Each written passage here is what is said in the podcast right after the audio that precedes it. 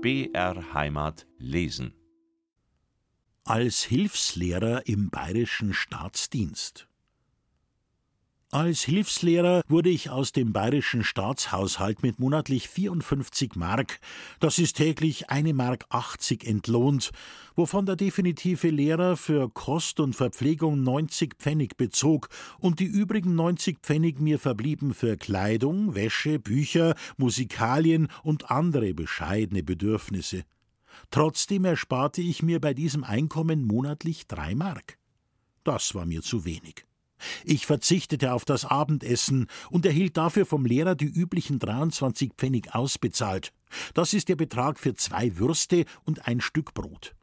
Nach einiger Zeit verköstigte ich mich gänzlich selber, wozu die Erlaubnis der Regierung unter Begutachtung des Lehrers und des Lokalschulinspektors einzuholen war. Ich aß billigen Limburger, Eier, viel Brot, Rettiche und so weiter und bewahrte diese Naturalien im Sommer im Ofen im Winter im Klavier auf. Letzteres war ein ganz niedliches Instrument, schon während meiner Volksschulzeit aus dem Pfarrhofe in Geiselhöring um drei Mark angekauft, einen Meter lang, einen halben Meter breit, mehr ein Spinett aus der Rokokozeit. Durch meine kärgliche Kost ersparte ich mir das Reisegeld für die Ferien. Im Januar 1891 zum Beispiel hatte ich den geringsten Verbrauch, nämlich 12 Mark 40, das sind täglich 40 Pfennig. Den Luxus eines Frühstückes konnte ich mir natürlich nicht mehr erlauben. Mittags verzehrte ich im kalten Zimmer im Mantel und mit Kopfbedeckung mein kaltes Essen, wobei mir einmal ein gefrorener Bissen Brot wieder aus dem Munde auf den Tisch sprang. Erst nachmittags nach der Schule um zwei Uhr wurde das Zimmer geheizt. Das Brennholz lieferte die Schulgemeinde. Von Maria Posching weg erhielt ich 1891 die Hilfslehrerstelle in Kelheim, wurde dort zum Schulverweser befördert und musste als Gebühr hierfür 100 Mark bezahlen, die ich nur als Anleihe von Oberlehrer Innozenz Holzapfel aus Kelheim aufbringen konnte und beim Bezirksamt abgab mit der Bemerkung: Noch eine solche Beförderung, dann bin ich ruiniert. Nach der Schule konnte ich Nachhilfeunterricht erteilen und war Kantor bei Beerdigungen, so dass ich mit dem erhöhten Einkommen meine verarmte Mutter mit monatlich 20 Mark unterstützen und außerdem meine Wanderfahrten finanzieren konnte. Reisen unter falschem Namen. Während der Sommerferien war ich immer in München bei meiner Mutter, meinem Bruder Josef und der an einen Lokomotivführer verheirateten Schwester. Bruder Josef hatte wegen seiner hervorragend schönen Handschrift in der Generaldirektion der Staatseisenbahn als Sekretär eine bevorzugte, angenehme Stellung und erhielt zum Urlaub eine Freifahrtkarte zweiter Klasse für drei Wochen bis zu allen bayerischen Endstationen. Er überließ sie mir, und damit konnte ich ganz Bayern bereisen, stieg zum Beispiel in Linda am Bodensee abends in den Schnellzug und war frühmorgens in Nürnberg und besichtigte dort überall die Sehenswürdigkeiten, auch in München. Einmal machte ich mich in München im Waggon zweiter Klasse sesshaft und erwartete mit meiner Lektüre den Abgang des Zuges. Da es mir zu lange dauerte, sah ich nach und bemerkte, dass der Waggon abgehängt und der Zug schon abgefahren war. Es machte mir keinen Verdruss. Ich konnte ja mit einem anderen Zuge reisen und auf der Strecke zu einer bayerischen Endstation bei jeder beliebigen Haltestelle aussteigen. Mein ständiger Proviant bei diesen Wanderfahrten war Limburger und eine Kogel links und rechts in meinem Gehrock, gewöhnlich als hintere bezeichnet. Eines Tages saß ich zweiter Klasse allein im Schnellzug München-Salzburg. Alsbald kam ein vornehmer Herr in mein Abteil, um hier rauchen zu können, laut seiner Vorstellung Zuschneider in einem Berliner Geschäft. Nach kurzer Unterhaltung entfernte er sich mit der Ankündigung, seine Tochter zu holen. Kurz entschlossen feuerte ich meinen reifen Backsteinkäse zum Fenster hinaus, um nicht durch seinen Geruch in Verlegenheit zu kommen, und schon sah ich mich einem Fräulein gegenüber, blond, schlank, von strahlender Schönheit, ungefähr in meinem Schulgehilfenalter. Wir amüsierten uns vortrefflich und erfreuten uns bald gegenseitiger aufrichtiger Zuneigung, so dass ich mich entschloss, sie zu heiraten. Zu schnell endete diese Zwei-Stunden-Fahrt. In Salzburg half ich galanterweise dem Fräulein vom hohen Trittbrett, und per Arm überschritten wir die Geleise, mit langen Schritten voranschreitend, der langbeinige nordische Schwiegervater in Spee. Zu meinem lebhaften Bedauern bemerkte ich überraschend, dass die Dame zu meiner Rechten hinkte. Ein Bein war kürzer geraten, und ohne mich zu bedenken, dass das andere Bein dann zum Ausgleich länger sei, entschuldigte ich mich mit der Ausrede, austreten zu müssen, löste mich los und begab mich abseits in die Örtlichkeiten, um nicht wieder zu erscheinen. Das kurze Bein hatte mich erschreckt und längere Zeit brauchte ich, um diesen zweifachen Verlust, den Limburger mit eingeschlossen, verschmerzen zu können, schämte mich außerdem meiner Taktlosigkeit gegenüber diesem vornehmen Fräulein und seinem Vater. Das Kaisermanöver im September 1891 war in München das Kaisermanöver mit anschließender Parade der zwei bayerischen Armeekorps, zweimal 30.000 Mann. Um sechs Uhr morgens holte ich mir vom Hausherrn vorsorglich das Kriegervereinszeichen, rüstete mich mit dem unvermeidlichen Limburger aus und marschierte zum Paradefeld gegenüber Bogenhausen. Unübersehbar waren die Zivilzuschauer wie auch die aufgestellte Militärmacht. Nur wer ein Kriegervereinszeichen oder einen anderen Ausweis hatte, wurde zugelassen. Unaufhaltsam drängten die Massen vorwärts und füllten den Raum zur Parade für das Militär, wurden aber von berittener Polizei nicht ohne Mühe wieder zurückgewiesen. Mein Limburger, der inzwischen in der Wärme weich geworden war und im Menschengedränge völlig zerquetscht wurde, gestaltete sich so unwiderstehlich zum Helfer, dass ich in der Aufstellung ins zweite Glied zu stehen kam. Sein Geruch verschaffte mir rasches Vorwärtskommen, da jedermann in meiner Hose Unrat vermutete. Kaiser Wilhelm, der Prinzregent Luitpold und viele höchste Persönlichkeiten ritten unsere Front ab. Im ersten Glied standen die Veteranen aus den Feldzügen 1866 und 1870-71. Wiederholt fragte der Kaiser dieselben, wo sie ihre Ehrenzeichen erworben hatten. Auch im zweiten Glied standen solche. Zum Glück wurde ich nicht gefragt, wo ich aktiv gedient habe.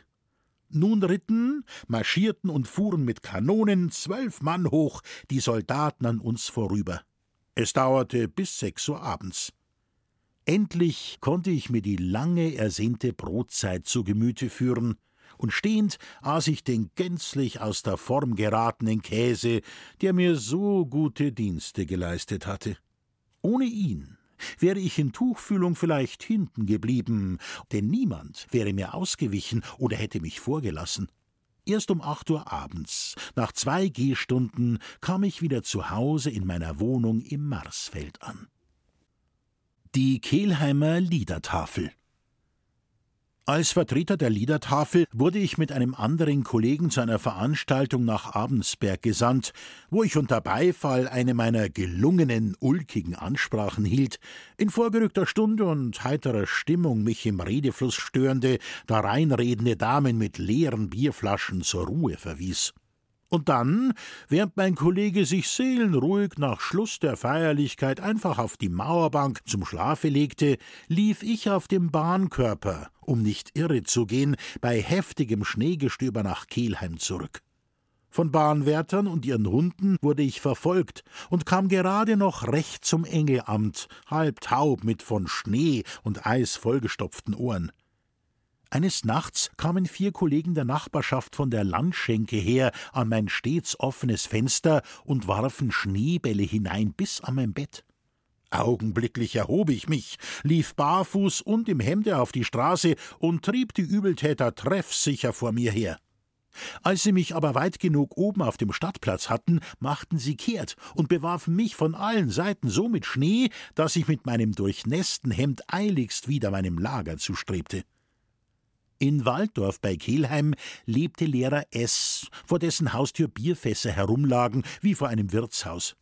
Bei seinen Besuchen benachbarter Kollegen in Neukelheim kam er stets mit dem Bierwechsel angerückt zwecks sofortiger Anzapfung.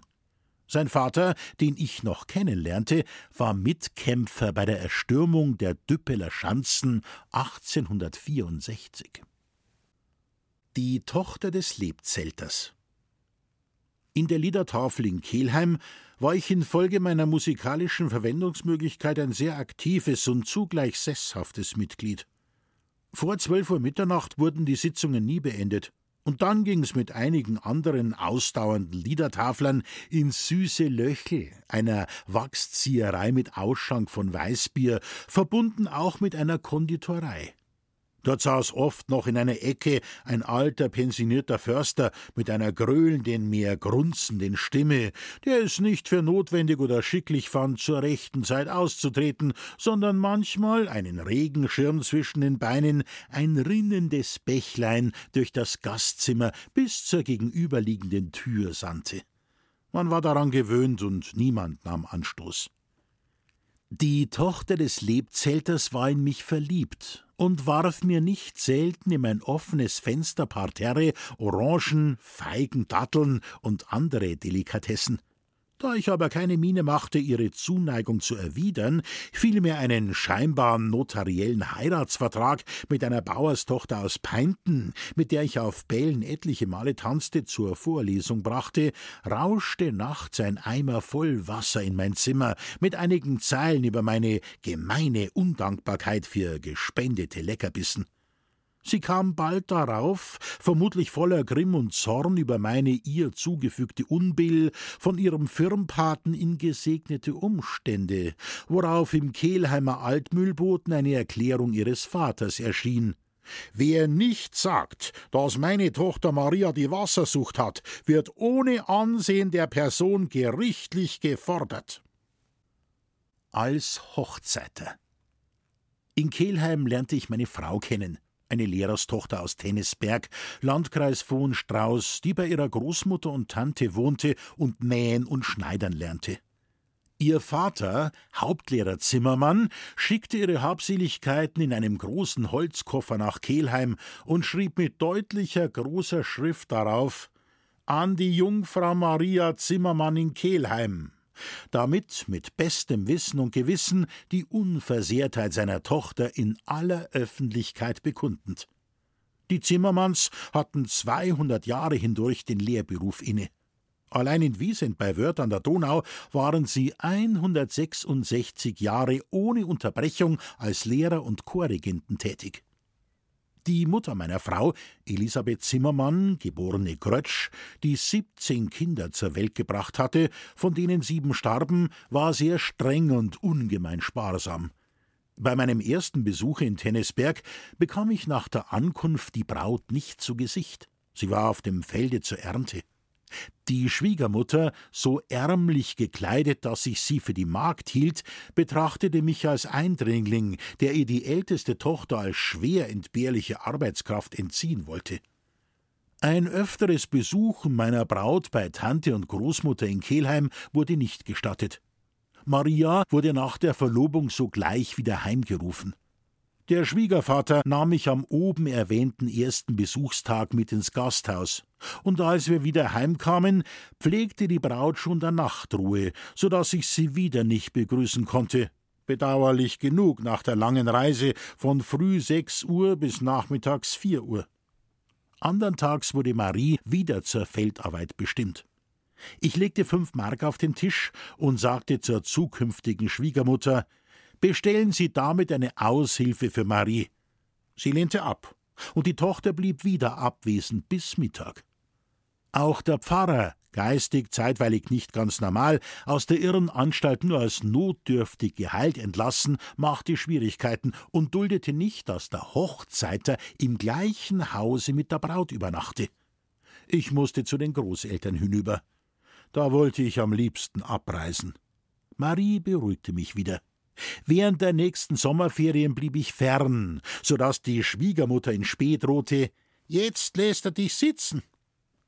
Der Pfarrer trug kein Bedenken, in seiner Zerstreutheit mit zwei Hüten auf dem Kopf auszugehen, und erzählte im Gasthaus, dass ihm ein Messgewand abhanden gekommen sei und dass niemand zu den Paramenten gelangen könne als der Lehrer.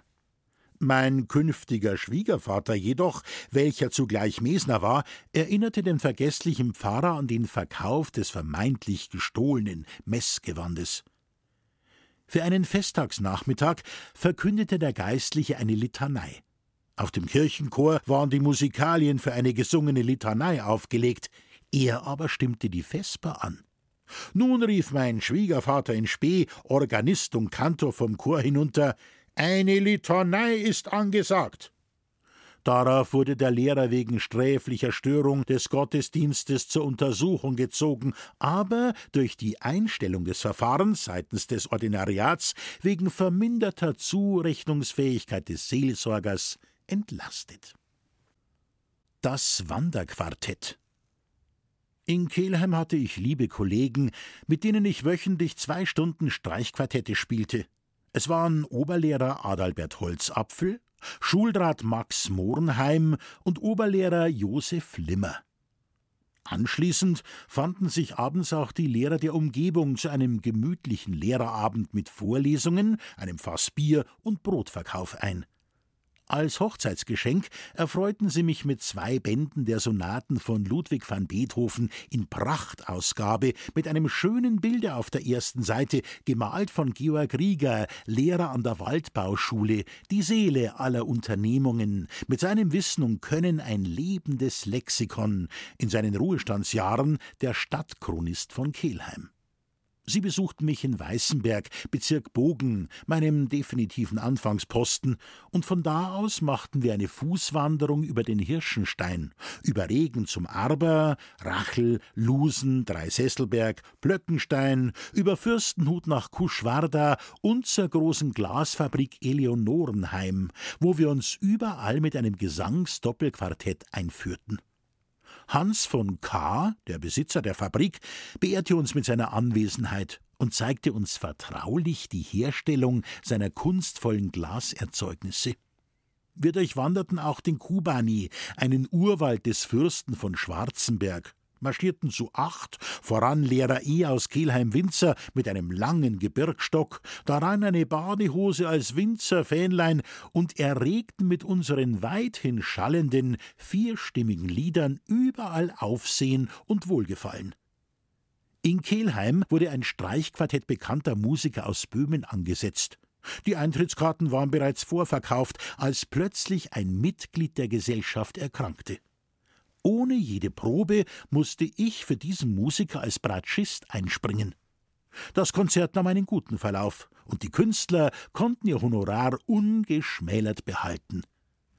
Mit tiefem Herzeleid nahm ich Abschied von meinen Kollegen in Kelheim, getröstet durch die Freude der bevorstehenden Vereinigung mit meiner innigst geliebten, schönen Braut.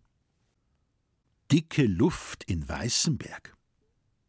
Am 28. Mai 1895 wurde ich, nun Lehrer in Weißenberg, mit Maria Zimmermann in der zuständigen Pfarrkirche zu Schwarzach, Bezirk Bogen, von Pfarrer Sebastian H. getraut.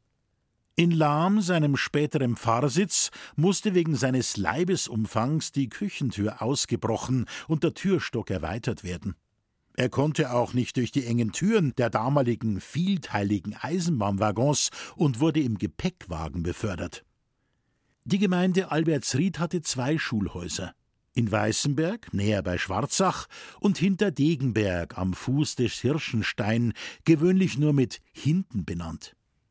Weil nun der Lehrer von letzterem Schulorte uns gern besuchte, wurde dessen Frau auf meine Frau eifersüchtig und schrieb ihr, sie solle ihren Mann nicht immer so lange aufhalten, dass er erst zu später Nachtstunde nach Hause komme. Er kehrte nämlich im Wirtshaus zu Hinterdegenberg auf seinem Heimwege hier und da noch ein, was seine Frau nicht wusste. Am Schlusse unterschrieb sie Es grüßt Sie, Frau Lehrer, von hinten.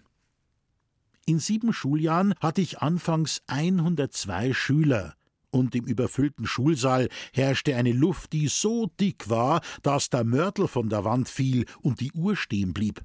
Es war, als wären schon alle aus der Hose. Erst nach mir wurde ein Hilfslehrer angestellt, für den schon ein zweites Lehrerzimmer vorhanden war. Mit meinen hundert Schülern übte ich die deutschen Messgesänge ein und erregte durch den Massengesang in den wöchentlich zwei Messen allgemeines Aufsehen. Der eiserne Jackel Im Beisammensein mit Geistlichen ersuchte mich Pfarrer Jakob E. der Pfarrei March für sein Dorf Ansichtskarten zu zeichnen. Um diese Zeit kamen Ansichtskarten in Postkartenform auf, und ich hatte mehrere Orte der Umgebung von Weißenberg gezeichnet und davon in München solche Karten in Steindruck mehrfarbig anfertigen lassen, auch für March. Pfarrer Jakob E. wurde von seinen geistlichen Mitbrüdern Eiserner Jackel genannt. Er hatte nämlich im Feldzug 1870-71 mit Kameraden unter viel Geschrei eine französische Batterie im Sturm überfallen, die Besatzung vertrieben und so die Geschütze erobert, wofür er das Eiserne Kreuz erhielt. Im Gasthause trank er, von großer, kräftiger Figur und unverwüstlicher Gesundheit, gewöhnlich 32 Glas Bier, die er durch Aufknöpfen der 32 Knöpfe seines langen Talars abzählte. In Eich, seiner späteren Pfarrei, ließ er auf dem Sterbebette durch den Notar von Philippsbiburg sein Testament anfertigen, wozu als Zeugen der dortige Kooperator und der Lehrer M. anwesend waren. Ersterer machte sich darüber Notizen und ließ sie unversehens liegen. Bald darauf kam die Köchin und Haushälterin aus dem Krankenzimmer mit den erbosten Worten: Das ist ausgeschammt. Dem Barmer vermacht er 3000 Mark, mir nur 2000. Und die Jungfernschaft hat er mir auch noch genommen. Nach drei Wochen ließ er das Testament zugunsten der Köchin ändern.